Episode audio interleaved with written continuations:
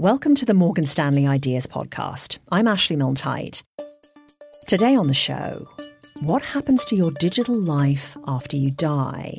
We're getting a little existential on the show this week. We're going to be talking about death, but an aspect of dying that you might not have thought much about your digital estate. Now, regular analog estate planning is a pretty established practice at this point. People know how to plan for their house and their car and their 401k. But how about your PayPal or your online credit card bills? Today, we're going to shine a light on the questions that are arising around digital assets after you take your last breath.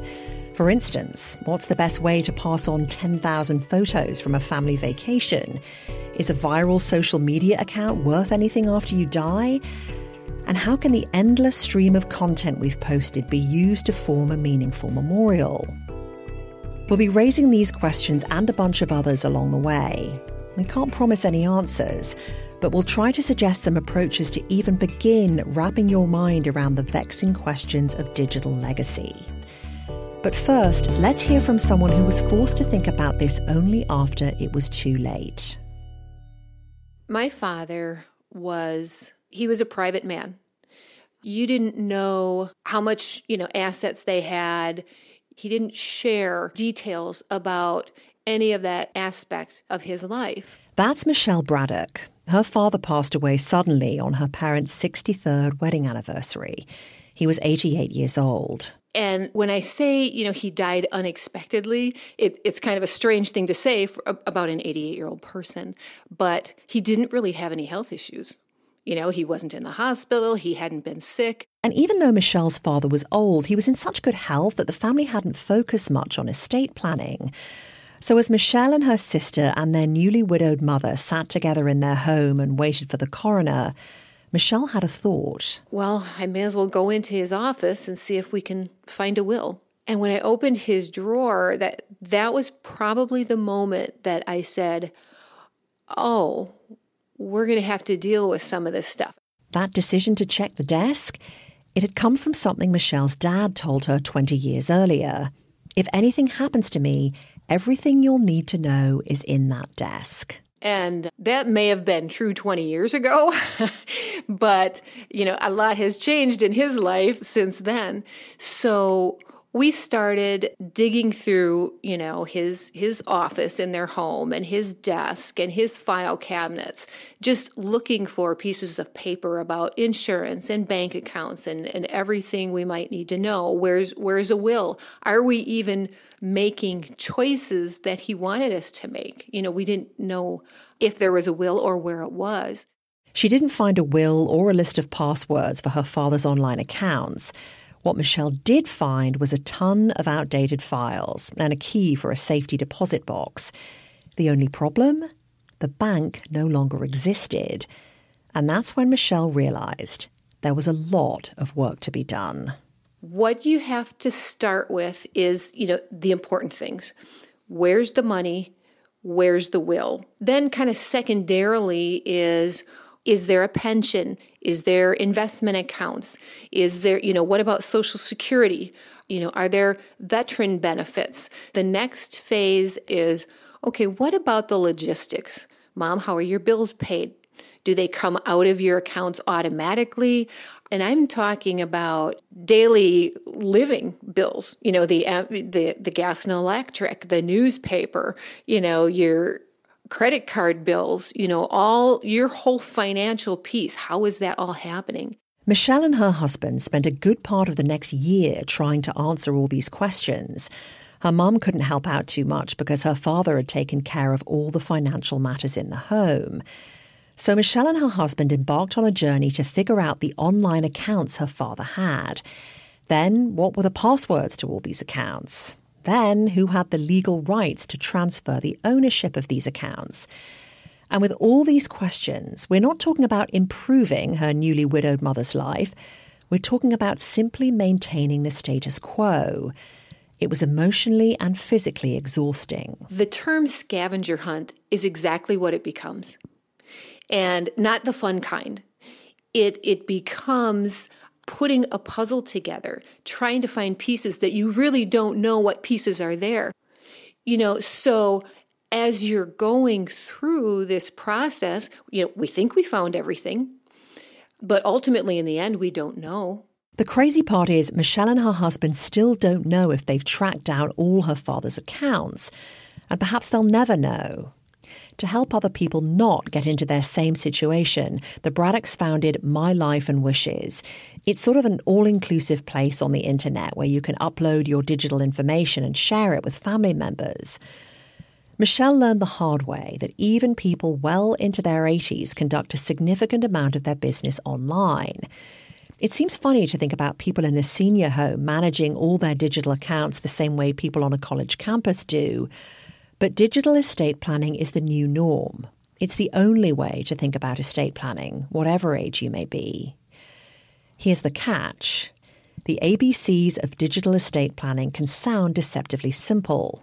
Sure, you can make a list of your accounts and passwords, but as more of our lives migrate online, things are getting a lot more complex. I first realized the importance of digital legacy when my friend told me a very simple story. He said, Evan, when my son was born a few years ago, I realized that all of the memories I captured of him were digital. But then my grandfather passed away, and I realized that the one thing that I wanted to keep to remember him by was the salt shaker from his table. That's Evan Carroll. He's the author of the book Your Digital Afterlife, and editor of thedigitalbeyond.com. He knows that being an expert on the intersection of technology and death is sort of, well, unusual. Talking about digital legacy is not something you want to bring up at a cocktail party. People kind of think you're a little strange when you say that you do work in this area. Evan started off his career as a user experience designer and product manager, so he was thinking a lot about the way people interact with technology. And the more he worked in the tech world, he began to realize just how much of our lives are tied up online. You used to find family photos in a shoebox in a closet. And before they were printed out, they were on slide reels. And if we think about how we conduct the business of our lives, most of our bills used to come in the mail. We, we wrote these funny things called checks when we needed to pay someone. And we're not really doing that anymore. All these facets of our lives the personal, the business, the in between it can add up to a lot of different types of accounts. And it can get pretty overwhelming to even begin to take stock of it all. Luckily, Evan has divided up digital life into four neat categories. The very first is our email emails we've sent, emails we've received. The second category is all of the files we have on our computers and our devices. So, everything on our computer, everything on our tablets, our mobile phones. And if you think about it, there's a lot of stuff there. Third are everything that we have on social media. So, think about your Facebook account, your Twitter account, your LinkedIn account, any other types of accounts you might have all the photos you've uploaded there, all of the videos you've uploaded there, everything you've written there. And finally, online business or anything that we might use to transact business or to make money online. You might think about your PayPal account, or maybe you sell things on eBay or Etsy. Perhaps you have various accounts that you log into to manage your airline miles, or even a website that you host those four categories are helpful guidelines just to get a sense of what we may have out there. But with estate planning, you need to think about what has value and what kind of value. Broadly speaking, there are two categories. There's an emotional, sentimental type value, and then there's actual financial value. And many times when I'm speaking with attorneys, they're interested in the actual financial value. And it's easy to assume that everything we have digitally might only have sentimental value. Certainly, the the photo that I posted of my great vacation probably isn't going to make someone money one day, but it might mean something to the people in the photo or mean something to my family members or maybe future members of my family who might get to learn something about me from that photo. Remember when I said there are two categories for value financial and sentimental? Okay, scratch that. There's also this wide, hazy grey area, like your online accounts that may have both sentimental and financial value. One prime example of this social media. Evan likes to tell the story of a pilot named Dan Ashback. After Ashback retired, he started posting his photography on Pinterest. Okay, I know an older retired man isn't the usual demographic that comes to mind when you think of Pinterest, but run with it. Ashback acquired so many followers, he currently has over 1.6 million, that he began to get paid for promoting other people's photos. And it turned into something of a business. In some months, he earns up to $10,000 for sharing and promoting pieces of content that people ask him to promote. So he's an online influencer. And if we put on our traditional estate planning glasses, we might look at a Pinterest account and say, mm, that doesn't have much value to anyone. The point of the story is that this Pinterest account has real financial value. And that's something we need to be thinking about. But let's not get too carried away. Most people's social media accounts fall squarely in the sentimental value category. The photos we post on Instagram are, to be blunt, worthless to a stranger, but they may mean the world to our family and friends. So, how do you pass down those photos? Turns out there's more to think about than just sharing a password. I like to call this the 100,000 photo problem. I have exactly one photograph of my grandfather in his 20s, one photograph of him at that age. That photograph has immeasurable value to me. But if he had left me a pile of 100,000 photos, I probably would not have taken the time to dig through there and find those one or two that are really special. And so, as we're thinking about our digital legacy and what we want to save and what we want to give to our heirs, we should think about deleting a few things. We should think about curating our collections so that we only leave what's meaningful as opposed to leaving a huge burden of stuff for our family to deal with. So, the 100,000 photo problem is really about excess. With digital photography and high quality cameras attached to our phones, we're always snapping something. And when we die, are we really going to leave 100,000 photos to our heirs? I mean, even the people who love us most don't really want all those bad selfies from your blue hair phase. But here's a different way to think about it. The 100,000 photo problem is actually an opportunity to shape our digital afterlives while we're still here on Earth. So it used to be that only the rich, the famous, or the powerful would be remembered beyond their time. So let's think about the, the Great Pyramids of Giza. We obviously remember the the pharaohs who had them built because of their their power, because of their fame, right? However, let's think about everyday individuals. We might have a simple gravestone, like my grandfather's, which simply has his name, as the year he was born, when he died, I believe we've reached a time where we don't have to reduce everyone's life down to a few words on a piece of stone. We can actually save some photos of them, some videos of them, some things they've written, some things they've said. And if you think about our digital photos, by choosing to preserve certain ones of them, by being ruthless in which ones we keep, we are able to build out our legacy. We are able to to specifically pick what things we want people to hold on to. So the opportunity is curation. Your family doesn't have to remember you by the endless stream of not so great selfies. Instead, they can remember you from the times you choose. But let's take a moment here and acknowledge that we haven't totally figured out what this future is going to look like.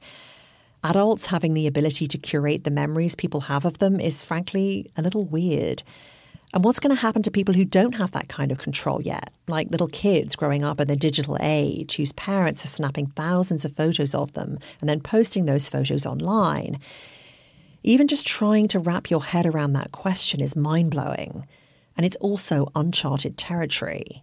I would say that older people right now, the things that we might have digitally about them might have been created for them or might have been an obituary or something very simple versus people who are very young right now, it's possible that their entire life might be documented online. And wouldn't that be a very fascinating thing for their family to be able to go and look back at in a hundred years and understand who their great great great great grandmother was all the way from birth until the day she passed away? I think what's scary about digital assets is that they're out there potentially forever.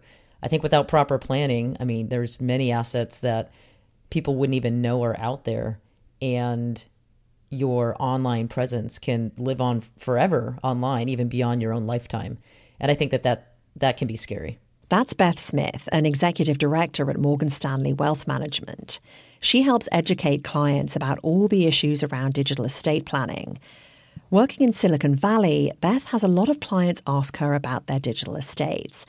And like the rest of Silicon Valley, the field is rapidly changing. I think digital estate planning is so new that we don't fully understand where the complexities and, and the nuances and perhaps where the arguments might be coming from. I think that digital assets are easier to replicate in general. So perhaps that age old conversation of fighting over grandma's gooseneck lamp may go away because now we can make two of them. But not all digital assets can be replicated, especially the financial ones. Beth's big rule is all about communication. Let your heirs know what you have and how to get to it. For some clients, there are literally millions of dollars on the line. A client came to me and she was handling the estate of her deceased aunt. In the old days, or traditionally, we would wait uh, until the end of the year and most clients would receive a paper statement for all of their financial assets, and it would be easy to identify where all those assets were. In this case, she waited till the end of the year and didn't receive a whole bunch of annual statements and in fact only received one and she knew that her aunt had a large account out there so it took some digging um, some conversations with other family members where she finally did find this other account that had a couple million dollars in it that client got lucky she was eventually able to find the money her aunt had left for her.